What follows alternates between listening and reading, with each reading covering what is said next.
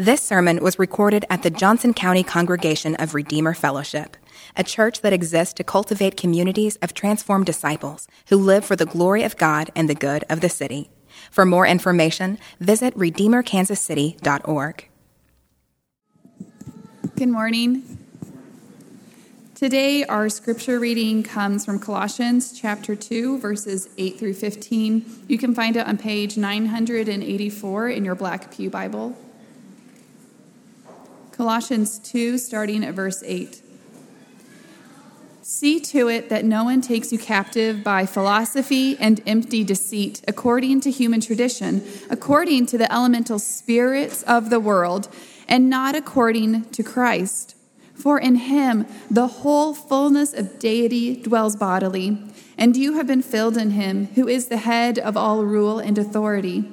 In him also you were circumcised with a circumcision made without hands, by putting off the body of the flesh by the circumcision of Christ, having been buried with him in baptism, in which you were also raised with him through faith in the powerful working of God who raised him from the dead. And you, who were dead in your trespasses and the uncircumcision of your flesh, God made alive together with him, having forgiven us all our trespasses by canceling the record of debt that stood against us with its legal demands. This he set aside, nailing it to the cross. He disarmed the rulers and authorities and put them to open shame by triumphing over them in him. Good morning, everyone. Hey, my name is uh, Mark, and I'm one of the pastors here, and we're glad that you're here. Welcome. Uh, this morning, if you uh, if you don't know, we've been in Colossians for a number of weeks and months already, and our time in Colossians has continued to kind of hammer home a theme of gratitude and thankfulness. And we're following a rhythm in our church in July where we take a break from our current series and we preach a couple sermons out of the Psalms. And so I want you to know that out of Colossians, and that theme of thankfulness or gratitude, we're choosing Psalms of thanksgiving in particular. So every Psalm that we'll hear in the next four weeks are all Psalms of thanksgiving and praise. Um, yeah, we chose, we chose that theme on purpose so that it would dovetail into our time in Colossians, and then in August, we'll jump back into Colossians. So after today, we'll have four weeks in the Psalms, and then in August, we will jump back into the book of Colossians. And you're also going to hear from some other people from the pulpit. So you'll hear from um, other men and leaders in our church who are also going to preach to help carry the load during a time when um, vacations happen and things like that in our church, which will be really fun for us. So that's just a heads up. And I wanted you all to be aware of that. And now, would you do me a favor and bow your heads with me and pray with me as we jump into our text this morning?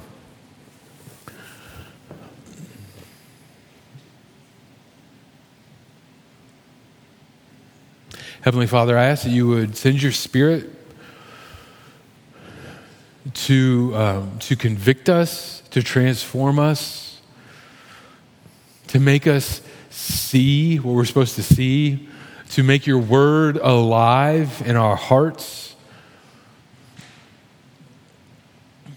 I ask that you would help us increase in affection and dependence and trust and hope in Christ this morning.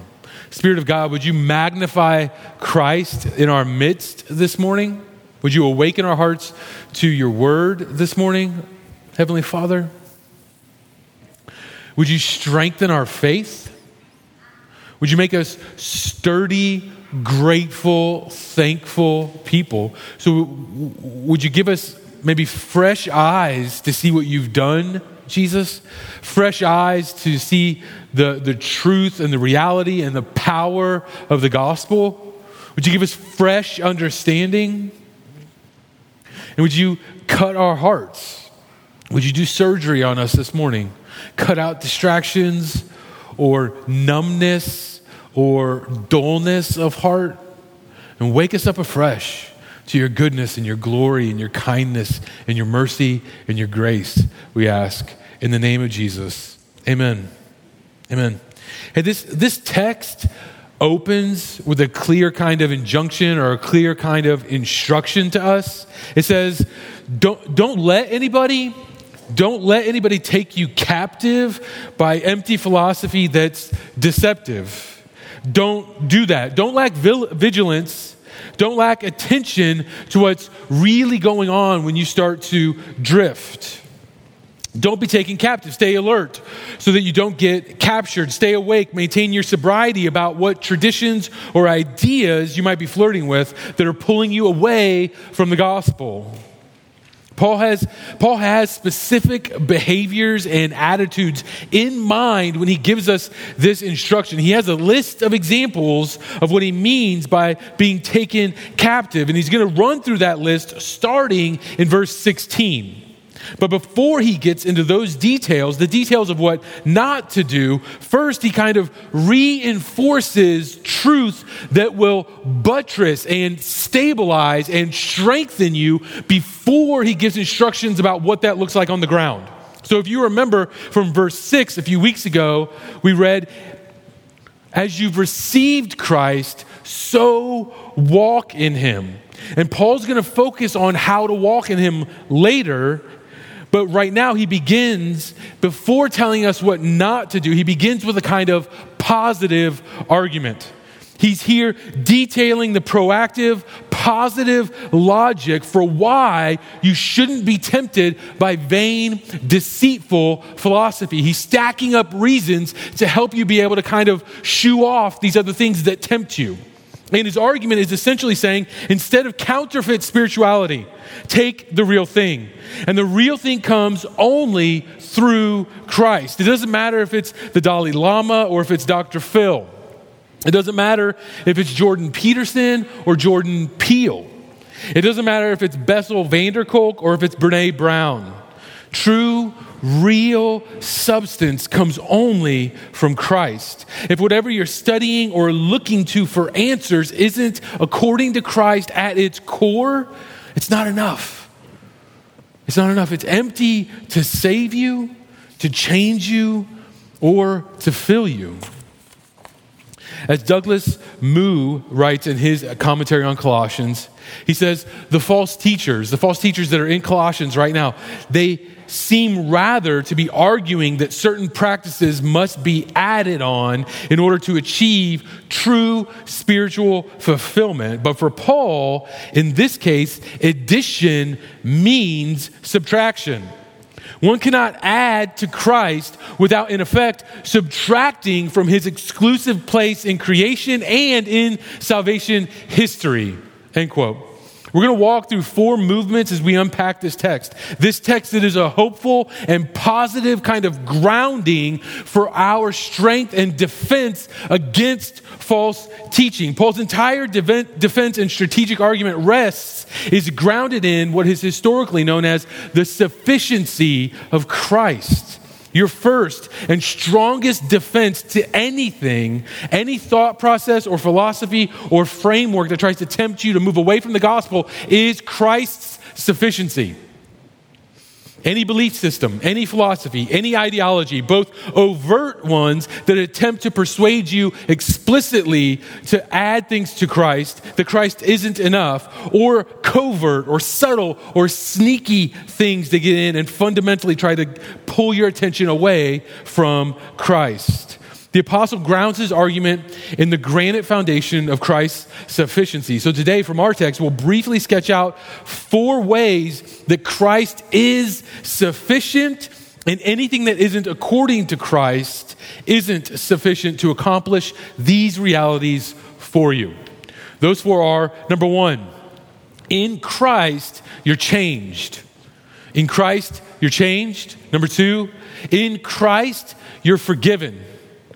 Number three, in Christ, you are new. And number four, in Christ, your enemies are defeated.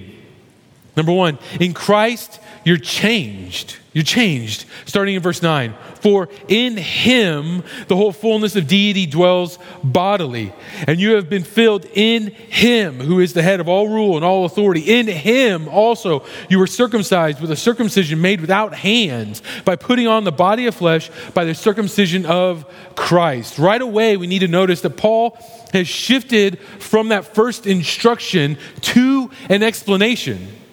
Don't let anybody abduct you by luring you away from Christ with empty things, empty ideas, with anything, things that are bankrupt and deceitful. Don't let anybody come to you and say, if you really want to experience fullness, you need more than Christ. Don't let that happen because there's zero fullness available to you in the world outside of Christ. All the fullness of deity is in Christ. So, the first premise of Paul's reasoning is if you're looking for something to make you spiritual, if you're looking for something to make you wise, if, you, if you're looking for something to give you peace with God or something that you think will get you closer to God and it isn't Christ, then you're looking in the wrong direction.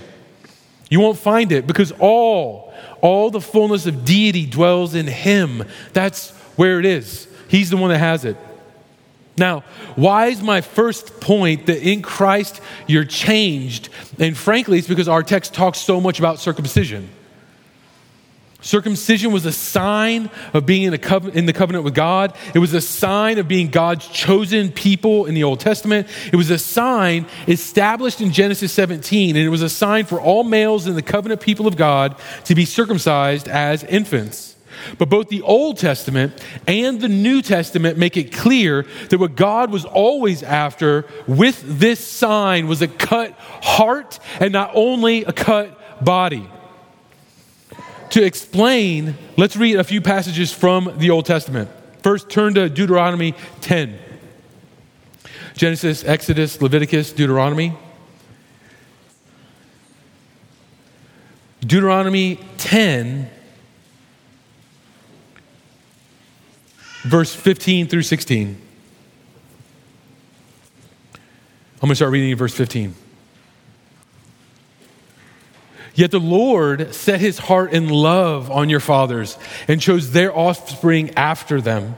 You above all peoples as you are this day. Circumcise therefore the foreskin of your heart and no longer be stubborn so here you see circumcision of the heart means that you're not stubborn, you're not disobedient, you're not obstinate, but instead you're willing and submissive and obedient. A little bit later in Deuteronomy chapter 30, verse 5, it says, And the Lord your God will bring you into the land that your fathers possessed, that you may possess it, and he will make you more prosperous and numerous than your fathers. And the Lord your God will circumcise your heart and the heart of your offspring, so that you will love the Lord your God with all your heart and with all your soul, that you may live.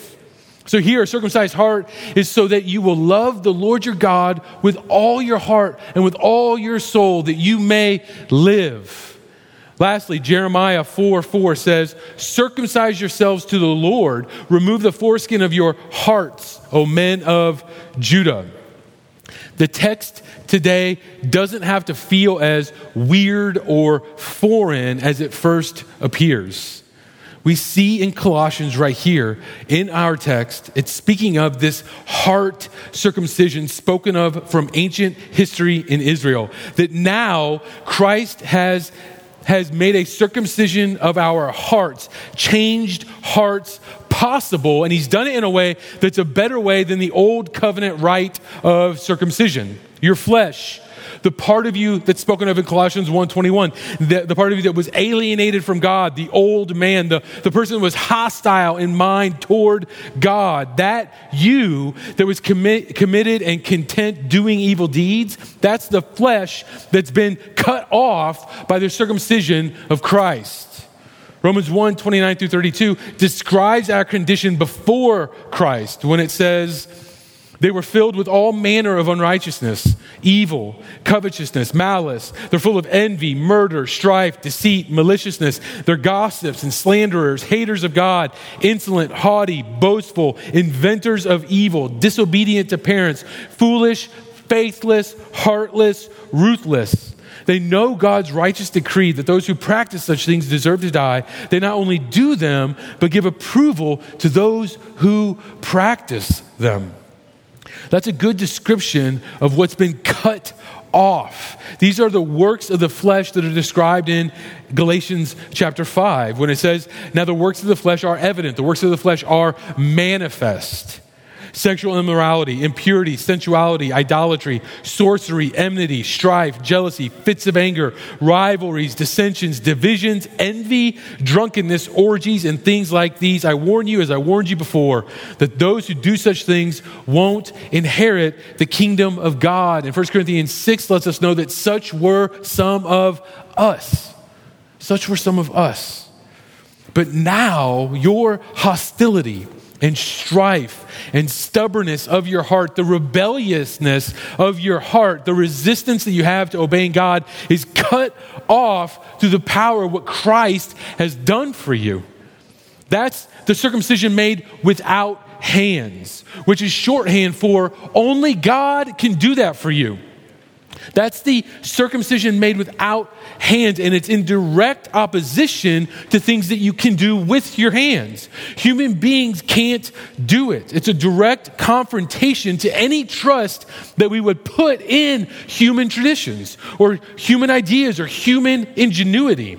Only God can change you and bring your heart in relationship with His heart.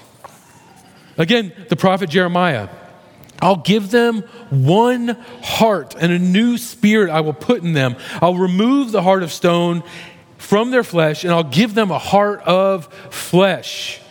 That's a soft heart that can love God. That's not something that you can do for yourself or that you can do for anybody else. It takes circumcision made without hands by the circumcision of Christ. In Christ, you're changed. You had a heart of stone and He cut it out of you. He cut it out. And now you don't. You have a heart of flesh instead. And only God did that. And His great mercy and His great kindness. That's why everything else is trash. Every other thing in your life that competes for your loyalty or competes for your heart's allegiance is trash compared to the sufficiency of Christ. Number two, in Christ, you're forgiven. You're forgiven. Verse 13, and you who were dead in your trespasses and the uncircumcision of your flesh, God made alive together with him, having having forgiven us all our trespasses by canceling the record of debt that stood against us with its legal demands. He set it aside, nailing it to the cross. This imagery is one of like seven different illustrations in, in seven verses that, that would have been crystal clear to these people while it's a little bit hard, harder for us to kind of connect with, these people would have seen it in 8K high definition, okay? And we've touched on it already, but we had a record. You and I, we had a rap sheet, a long one, as long as our, our arm. And, and that means both individually, you had a rap sheet, and mankind had a record of wrongs. God's decrees come to us and we fail, and we not only fail, but we scoff at them and we scorn at them, and we are legally guilty before a holy God. This is the guilty record that I referenced earlier from Romans 1. That's the kind of thing that stood against us. Some commentators illustrate this text in a form of some kind of IOU, which is present in the first century, but also is a little thin or a little bit too light for this text. We didn't borrow a little bit of money from God and forget to pay Him back. We stole and we vandalized and we squandered and we defaced and we ravaged. And we could never get out of that debt. And He took that record and He blotted it out all of it through Christ. We're, we're forgiven, and we're forgiven all the way to the bottom. That's the kind of reality that we have in this text. We aren't on the hook for any of it anymore because He paid our debt.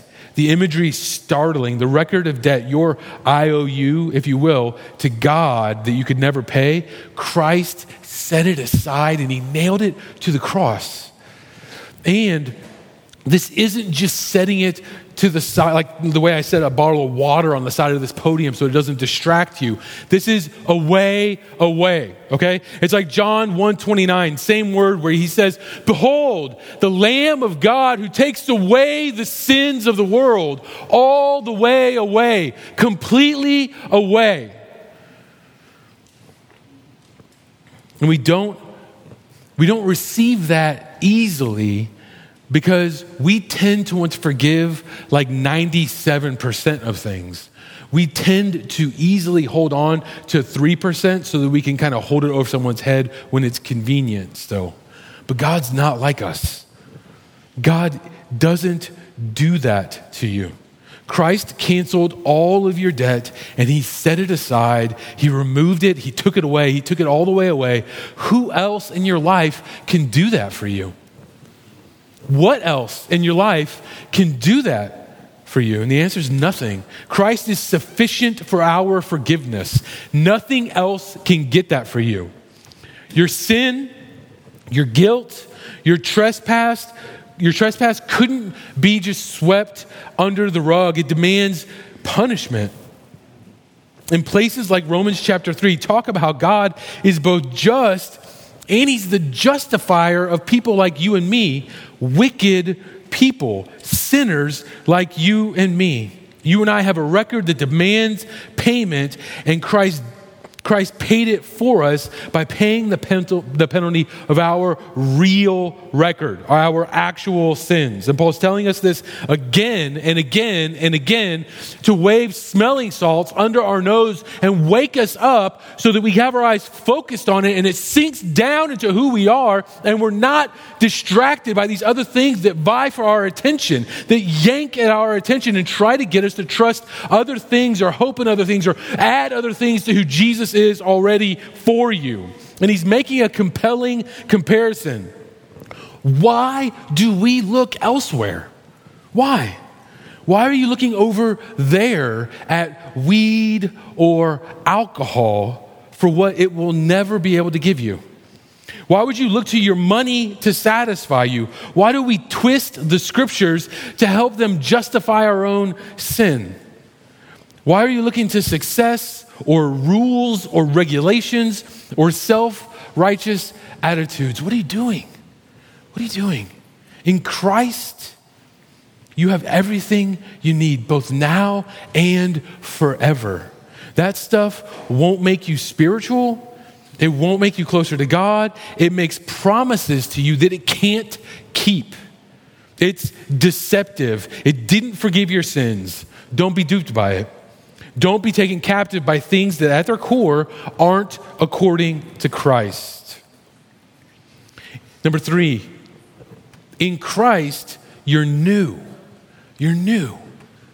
This is the flip side of point number one. The circumcision of our heart was made without hands and it was done by God Himself. And we demonstrate that through baptism. Verses 11 and 12 say, say In Him also you were circumcised with a circumcision made without hands, by putting off the body of flesh by the circumcision of Christ having been buried with him in baptism, in which you were also raised with him through faith in the powerful working of God who raised him from the dead. Listen to how this scholar summarizes these verses for us. Quote, accordingly, Paul views the external rite of circumcision, where a piece of flesh is stripped off, to be a typological pointer to the greater redemptive reality of the entire body of Christ and his followers being circumcised or cut off from the old sinful world and set apart to a new one. To a new one. You see, God raised Jesus Christ from the dead by his own powerful working, and we're raised by the same power of God through faith. There's a, there's a future, there is a future kind of final bodily resurrection for believers, But now, right now, that same resurrection power is at work in you to make you new. You're new and you're becoming new. Your struggle against sin, your struggle to crucify the flesh inside you, your struggle to put on more of the new man is the struggle of a guaranteed reality. It's an already and a not yet tension. It's, it, it isn't complete but it is guaranteed. It isn't finished, but it is good as done. 1 Corinthians 15, 17 says, And if Christ has not been raised, your faith is futile and you're still in your sins. But, guys, Christ has been raised. Your faith isn't futile and you are not dead in your sins. We were buried with him in baptism and were raised to walk in newness of life. That's what our baptism liturgy says, and it comes straight from Romans chapter 6. We were buried, therefore, with him by baptism into death, in order that just as Christ was raised from the dead by the glory of the Father, we too might walk in newness of life. God didn't only take out that dead, hard heart of stone and forgive everything you had done, He also put in you a new heart that can delight in loving Him and delight in obeying Him. If you're in this room this morning and you have, you're tender to the things of God, that's your new heart. If you're in this room this morning and you're convicted by your sin, if you're convicted like I was yesterday when you're harsh with your daughters, that's your new heart. If, you're, if you love God and treasure Christ this morning, it isn't because you're smarter or funnier or a better person than the guy sitting next to you. It's all because of God's mercy and grace, so no one could boast. He gave you that heart. Deuteronomy 9, verse 4 says, Don't say in your heart that it's because of my righteousness that the Lord has brought me to possess this land, whereas it's because of the wickedness of these nations that the Lord is delivering them or is driving them out before us. Don't say that. You didn't do anything to become new. It wasn't your good behavior that made God save you. It was God's sovereign mercy and electing purpose. It wasn't your baptism that made you new. It wasn't your baptism that earned forgiveness for sins. It wasn't your baptism that gave you a new heart. It was by grace through faith in the powerful working of God. God's work, God's made without hands kind of work through faith by grace alone. Who else can do that for you? What other ideologies that you're putting your trust in are by grace alone, through faith alone? Number four, in Christ, your enemies are defeated. They're defeated. In seven verses, seven times, we see either in him or with him. The thrust of what Paul's getting at is the weighty doctrine of your union with Christ. You've been filled in Him, being in Him, being forgiven, dying with Him, being raised with Him. Union with Christ is the force and the weight of this text. And friends, in Christ, union with Him, your enemies are defeated. They're defeated. They're doomed. Verse 15 says, He disarmed the rulers and the authorities, and He put them to open shame by triumphing over them in Him. In dramatic irony, Christ climbed onto a cross, the most disgusting and shameful way to die in the ancient world, and that shame was transformed into glory. 1 Corinthians 15 explains that what's sown in dishonor and weakness and the natural world will be raised to honor and power and the spiritual. God used what looked like the most vicious and humiliating defeat to be the very place that he accomplishes complete and utter victory. And 1 Corinthians tells us that nobody even knew what he was doing. No one understood it.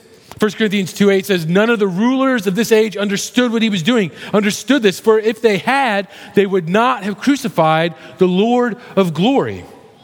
In, in, in Roman times, you had a king return from victory, and he would kind of parade through the city. He'd ride into town with all his prisoners, and they would be lined up behind him in this humiliating and shameful kind of train of defeat. Just a line of conquered people. And that's exactly the imagery that the, the apostle is evoking for his listeners. Christ cut down he defeated and made a spectacle of all the rulers and all the authorities and all the spiritual powers. They marched behind him with their heads hung in shame. They lost. They lost. They're, they're in the, a train in his triumphal procession. Your, your enemy, friends, your enemy guilt, your enemy sin, and your enemy death is defeated. All those enemies have been defeated. And so, my question again this morning is what else would we turn to? Who else can you turn to? Can Instagram do that for you? Can different wellness strategies from Alexa do that for you? Can a new car or a new house or a new experience or a new spouse be that for you? Can giving into your lusts and desires defeat your enemies? Can empty religion or false doctrine that tickles your ears, can that defeat your enemies? No. No.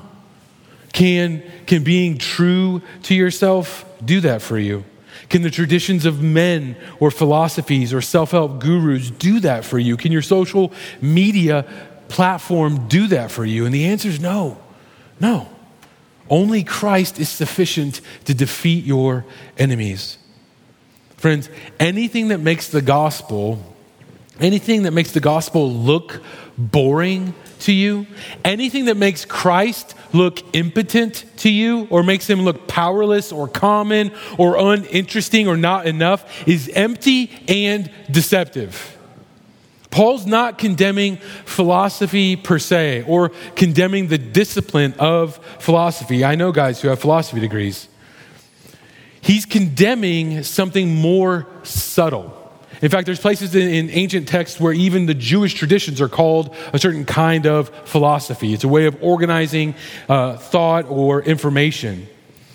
And our biggest, our biggest temptation isn't being captive by belief systems that are obviously hostile to Christianity or hostile to the gospel. Our biggest temptation or danger is to mix the gospel with other belief systems that distract us or they compete with the allegiance of Christ and creep in and kind of uh, steal trust and hope out of our hearts. This text tells us that what looked like the darkest day for Christ became the death blow to all darkness everywhere forever. Christ endured the pains of death in order to defeat death itself. He allowed evil forces to strip him bare and naked in order, in order for him to strip all those powers of any power that they had over you, over us. He allowed himself to be utterly crushed so that he could finally crush the head of the serpent like God promised in Genesis chapter 3. The death blow has been dealt and the future victory has been secured. What would it look like if we believed that maybe a little bit more? Maybe we believe that a little bit deeper. How would your life be different if you knew that every enemy in your life has been utterly vanquished? How would you live?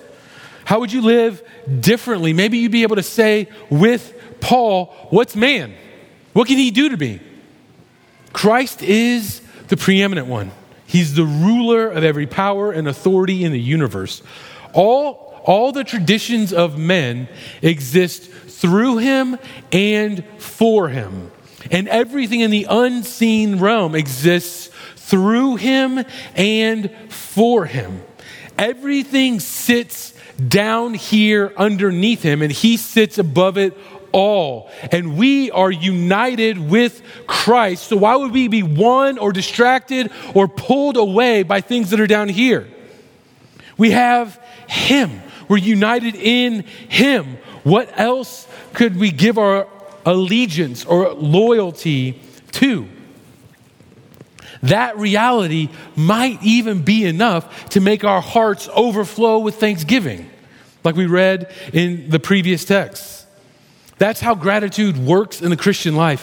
When you, when you find something, when you find a treasure in a field, you buy the field right? When you find the pearl of great price, you sell all your stuff to get the pearl. Gratitude that comes from receiving this sufficient Christ is your defense against all other lesser things, all other lesser receiving. Your thankfulness based on clear understanding of what Christ has done makes you less vulnerable to other alternatives makes you less susceptible to other alternatives. And there are alternatives that pale in comparison to what Christ has done for you. Everything becomes junk compared to the surpassing worth of knowing Christ Jesus, my Lord. The sufficiency of Christ is what, is what extinguishes the flame of the power of false teaching. The sufficiency of Christ is what extinguishes the flame of the power of false teaching that draws you away. As I move to close this morning, I'm going to read from a section in Galatians chapter 4, verses 8 and 9, because it directly parallels with the same language what we see in our text today. Formerly, Formerly, when you did not know God, you were enslaved to those that by nature aren't God's. But now, now that you have come to know God, or rather you've come to be known by God, how can you turn back? How can you turn back again to the weak and worthless elementary principles of the world, whose slaves you want to become once more? Christ isn't one option among many choices for salvation and freedom. Christ is the only option. Christ is sufficient for everything that you need. Christ, in Christ, you're changed. In Christ, you're forgiven. In Christ, you're new. You're new. And in Christ, your enemies have been defeated. He took your accuser's ledger the things that you were truly, really guilty of before God in the court of heaven, and he nailed it to the cross by climbing onto a cross with, with a word nailed over his head that said, King of the Jews. Christ is sufficient. Why would you be distracted or pulled away to anything else? Everyone, come and welcome this morning to Jesus Christ. I'm going to turn this morning uh, as we end to focus on communion. We take communion every single Sunday, and we do it because we need to proclaim the Lord's death until he comes again, and we need to do it every single Sunday. We proclaim it to each other as we say, those, as we, um, as we say our liturgy to each other, and we also proclaim it to the watching world. I'm going to read from 1 Corinthians 11. For I received from the Lord what I also delivered to you that the Lord Jesus, on the night when he was betrayed, took bread, and when he had given thanks, he broke it and said, This is my body, which is for you. Do this in remembrance of me. And in the same way, also, he took the cup after supper, saying, This cup is the new covenant in my blood. Do this as often as you drink it in remembrance of me. For as often as you eat this bread and drink the cup, you proclaim, you proclaim the Lord's death until he comes. The way we take communion at Redeemer Fellowship is we break a piece of bread off and we dip it into a cup. The stoneware cups have wine in them, and the glassware is juice. We'll have two stations down here in front of me, one in the balcony, and one further over here to my left that is gluten free and single serve. And then we'll also have prayer ministers underneath the stained glass window to my left. They'd love to pray for anybody about anything, anytime. They're up here every single Sunday. If you ever need prayer, they'd love to pray for you. I'm going to pray for us now as the servers come forward and as the musicians come forward. Would you bow your heads with me as I pray?